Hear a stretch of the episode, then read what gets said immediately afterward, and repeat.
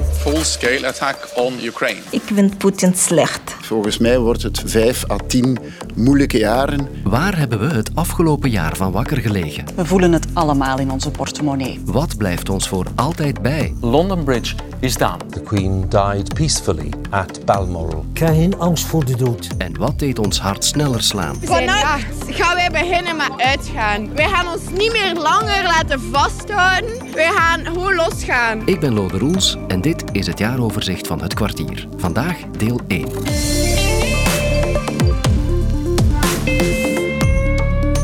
Welkom bij een speciale aflevering van Het Kwartier. Een aflevering die iets anders zal klinken dan je van ons gewend bent. Sinds september al zijn Sophie en ik op post om je elke werkdag drie nieuwsverhalen te brengen. En als je weet dat we ondertussen aan aflevering 83 zitten met telkens drie verhalen, dan komt dat neer op 249 onderwerpen. Dat is een lange lijst en soms is het moeilijk om door de bomen het bos nog te zien en daarom pakken we het de komende dagen op het einde van het jaar even anders aan.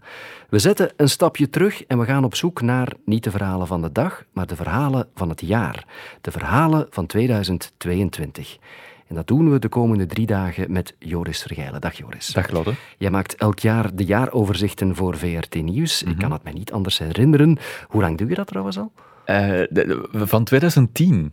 Wauw, Ja, twaalf met jaar al. Een kleine onderbreking, maar dit is eh, de elfde keer dat ik ze maak. Ja. Voor de radio, hè. Ja, ja, absoluut. En hoe, hoe selecteer je dan welke verhalen er in zo'n jaaroverzicht moeten of kunnen en welke niet? Lijkt me toch een titanenwerk ook. De, de, de, de- men, men heeft mij al eh, verschillende keren voor gek versleten, ja. En je kan ook nooit, nooit, nooit volledig zijn. Dat heb ik ondertussen geleerd. Wat ik probeer is een sfeer van dit jaar, een soort van gevoel over te brengen en een verhaal te maken waar sommige onderwerpen beter in passen dan andere. Dus aan alle sportfans nu, mijn excuses, Remco Evenepoel zit er niet in. Een Ook al gemis, was ja. dat een van de knalprestaties van dit jaar. Merxiaans.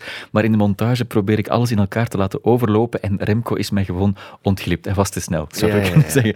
Eh, dus dus eh, iedereen die, die nu een aantal dingen gaat missen, weet dat dat dan soms ook bewust is om het in het verhaal te laten passen. Zo gaat dat in ons vak. Hè. Je moet keuzes maken op een bepaald moment. Nu, je hebt drie jaaroverzichten voor ons in petto. We beginnen vandaag met eh, dat jaaroverzicht met als thema aan de frontlinie. Dan denk ik en de meeste mensen aan Oekraïne, naam- neem ik aan. hè. Ik ook, uiteraard. Maar er is meer. De- Het is natuurlijk, Oekraïne blijft de oorlog die aan 2022 en aan onze ribben blijft kleven. Dat heeft zoveel gevolgen gehad die we overal voelen. Maar er zijn wel nog meer frontlinies en ook nog meer oorlogen. En die zijn dus allemaal gebundeld aan de frontlinie. Oké, het eerste jaaroverzicht van jou, Joris. We gaan luisteren. Dames en heren, met de oorlog in Oekraïne is de geschiedenis een nieuw tijdperk ingetreden. We're in a very different world than we've ever been in. Op het terrein gaan de militaire bewegingen ondertussen onverminderd verder. Laatste rechte lijn naar een gewapend conflict. S'il devait y avoir une agression, la riposte sera là et le coût sera très élevé. Rusland heeft intussen zo'n 100.000 troepen verzameld aan de grens. Wij moeten ons voorbereiden op het ergste scenario.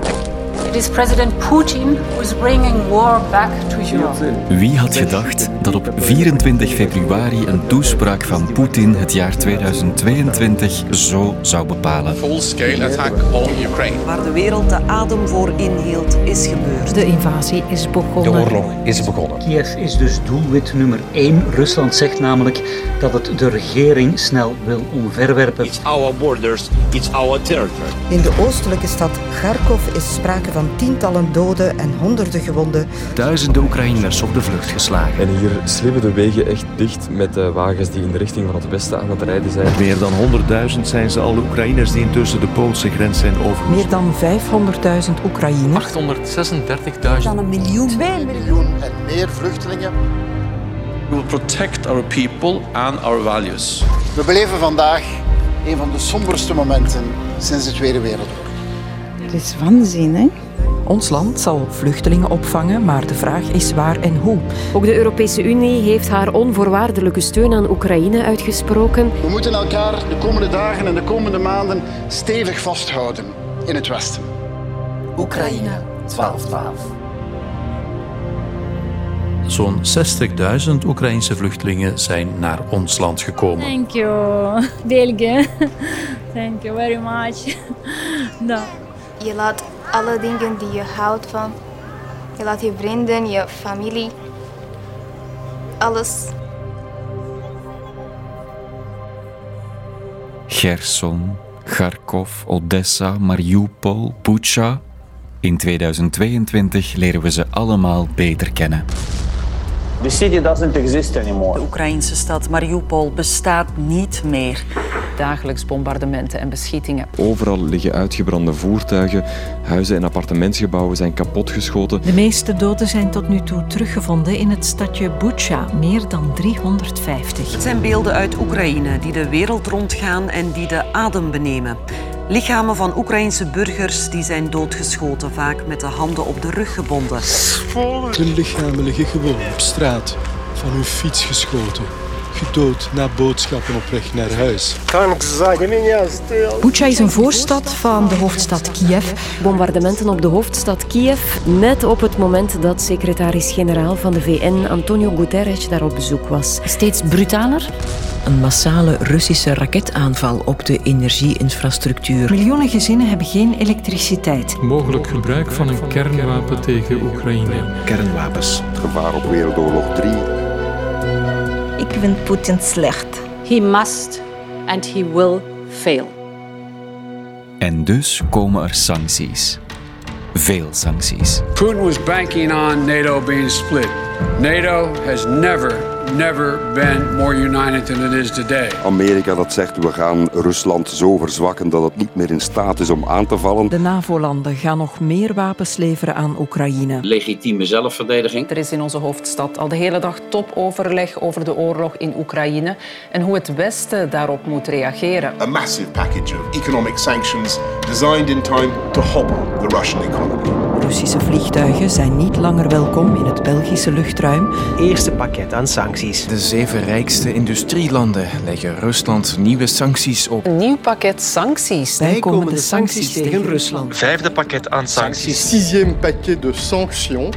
Rusland staat meer en meer geïsoleerd. Rusland is geschorst als lid van de Mensenrechtencommissie van de Verenigde Naties. Rusland zal niet meer mogen deelnemen aan de kwalificaties voor het WK voetbal in Qatar. Nog een gevolg van de oorlog in Oekraïne. Rusland mag dit jaar niet deelnemen aan het Eurovisie Songfestival. And Ukraine, the public has given you 439 points. Ja, Oekraïne wint. Het festival werd daardoor voor het eerst in zijn geschiedenis gewonnen door een land in oorlog. De sympathy vote heeft dus alles bepaald. Putin is getting exactly the opposite what he intended to have as a consequence of going into Ukraine. De invallen in Oekraïne heeft gevolgen op de financiële markten. En sommige van die gevolgen zullen wij ook als consument gaan voelen. Ik denk dat we een enorme stijging mogen verwachten. Ja. Prijzen morgen weer fors duurder. The dependence on Russian oil and gas. Poetin draaide de gaskraan naar Polen en Bulgarije dicht. Een soort van waarschuwingsschot voor de rest van Europa. Sabotage van de gaspijpleidingen Nord Stream 1 en 2. De gaskraan die is dichtgedraaid. Kremlin uses fossil fuels to try to blackmail us. En zo wordt 90% van de Russische olie verbannen uit de Europese Unie. De prijzen gaan door het dak. We moeten het nog maar eens over de gasprijs hebben. De explosieve stijging alweer van gas en elektriciteit. Waar gaat het dan eindigen? Dat kunnen mensen niet meer betalen. Het is met de gasprijzen zoals met de coronacijfers destijds, record na record. We voelen het allemaal in onze portemonnee. Het leven wordt duurder en duurder en daar komt voorlopig geen einde aan. En dat leidt tot factuurstress. De prijzen voor gas en elektriciteit zijn deze maand zo sterk gestegen. 339 euro. Dat is op dit moment de gemiddelde dagprijs per megawattuur gas. Een jaar geleden was dat nog 27 euro, maar liefst hou je dus vast 12 keer minder. Inflatie bedraagt nu al bijna 12,3 procent. Die voorschotfactuur is van 400 euro naar 2000 euro per maand gegaan. Nieuws komt toch wel een beetje als een koude douche. Waar gaat het dan eindigen?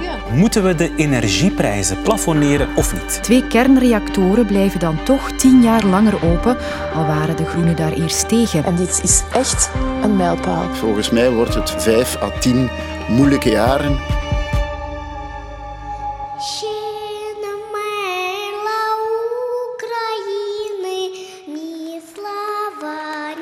Against all odds, Ukraine didn't fall. Ukraine is alive and kicking. We stand with Ukraine. Steun Oekraïne dus. Maar er waren dit jaar nog meer frontlinies. Na de Russische inval in Oekraïne werd gevreesd dat China mogelijk iets gelijkaardigs in Taiwan zou proberen. Sinds een bezoek deze zomer van de Amerikaanse politica Nancy Pelosi zijn de spanningen erg opgelopen. Oorlogsdreiging. Today the world faces a choice between democracy and autocracy. In China is Xi Jinping, zoals verwacht, opnieuw verkozen. Honderden mensen kwamen gisteravond op straat in de hoofdstad Peking. Ze zijn het ultra-strenge coronabeleid van de regering beu. Ook elders in China is er meer en meer protest. Ook in Teheran kwamen verschillende groepen vandaag op straat. Voor Massa Amini. Die jonge vrouw kwam om het leven nadat ze gearresteerd werd omdat ze haar hoofddoek niet correct droeg. Nadien braken overal in het land felle protesten uit, vooral van vrouwen. Straatprotesten in Iran die zwaar worden neergeslagen. Tot nu toe zouden er al meer dan 230 doden gevallen zijn, onder wie bijna 30 kinderen. Maar ondanks de harde repressie blijft het protest voortduren. Frontlinies in 2022. Daar aan de frontlinie ziet de hel er zo uit. In deze gemeente, op zo'n half uur van Bordeaux, moeten de burgers meteen vertrekken. Het vuur nadert. De frontlinie bevond zich deze zomer ook in Frankrijk, Spanje, Portugal en andere brandhaarden. Half of humanity is in the danger zone from floods, droughts, extreme storms and wildfires. No nation is immune. We waren even terug in 1976. Het was een zomer met veel zon, veel droogte. Droogtealarm, fase rood dus. We zien het allemaal. Het water in onze beken staat laag. Het gras is dor. Het gevolg van het droge voorjaar. Het water staat laag, erg laag. Langs de oevers zie je overal strandjes ontstaan die normaal onder het Rijnwater liggen. Vanaf morgen zal je op een deel van de Vlaamse waterwegen niet meer met je plezierboot mogen uitvaren, omdat het te droog is. Il lago solitamente è un metro, metro abbondante più alto. Is unusual. And it is worrying. Het heeft de helft minder geregend dan gemiddeld. Toerismebedrijf Westtour spreekt nu al van een zeer geslaagde zomer.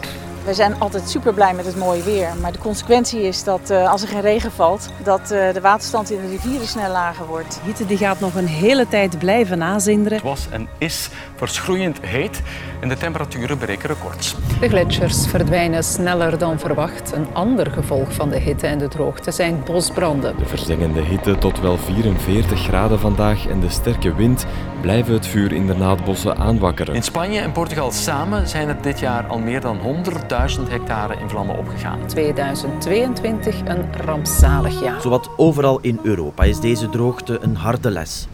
Bijna nergens zijn ze voorbereid op wat nog komen moet als de klimaatverandering nog harder toeslaat. Art. What is worth more, art or life? Zo verschoof de frontlinie dit jaar ook naar musea. Ook naar het vernieuwde KMSKA. De veelbesproken witte vloer van het museum kreeg een paar weken geleden nog een lading nepbloed en olie te verwerken. Recent hebben klimaatactivisten verschillende andere topwerken bekladst. Klimaatactivisten zich vastgeplakt aan een werk van Andy Warhol. Vastgelijmd aan het beroemde schilderij Meisje met de parel. We have a choice: collective action or collective suicide. It is in our hands. Want de aarde is een beetje dom, weet niets van menselijk leven, dus laat haar met rust. Laat haar gewoon. Wat door de ruimte zweven.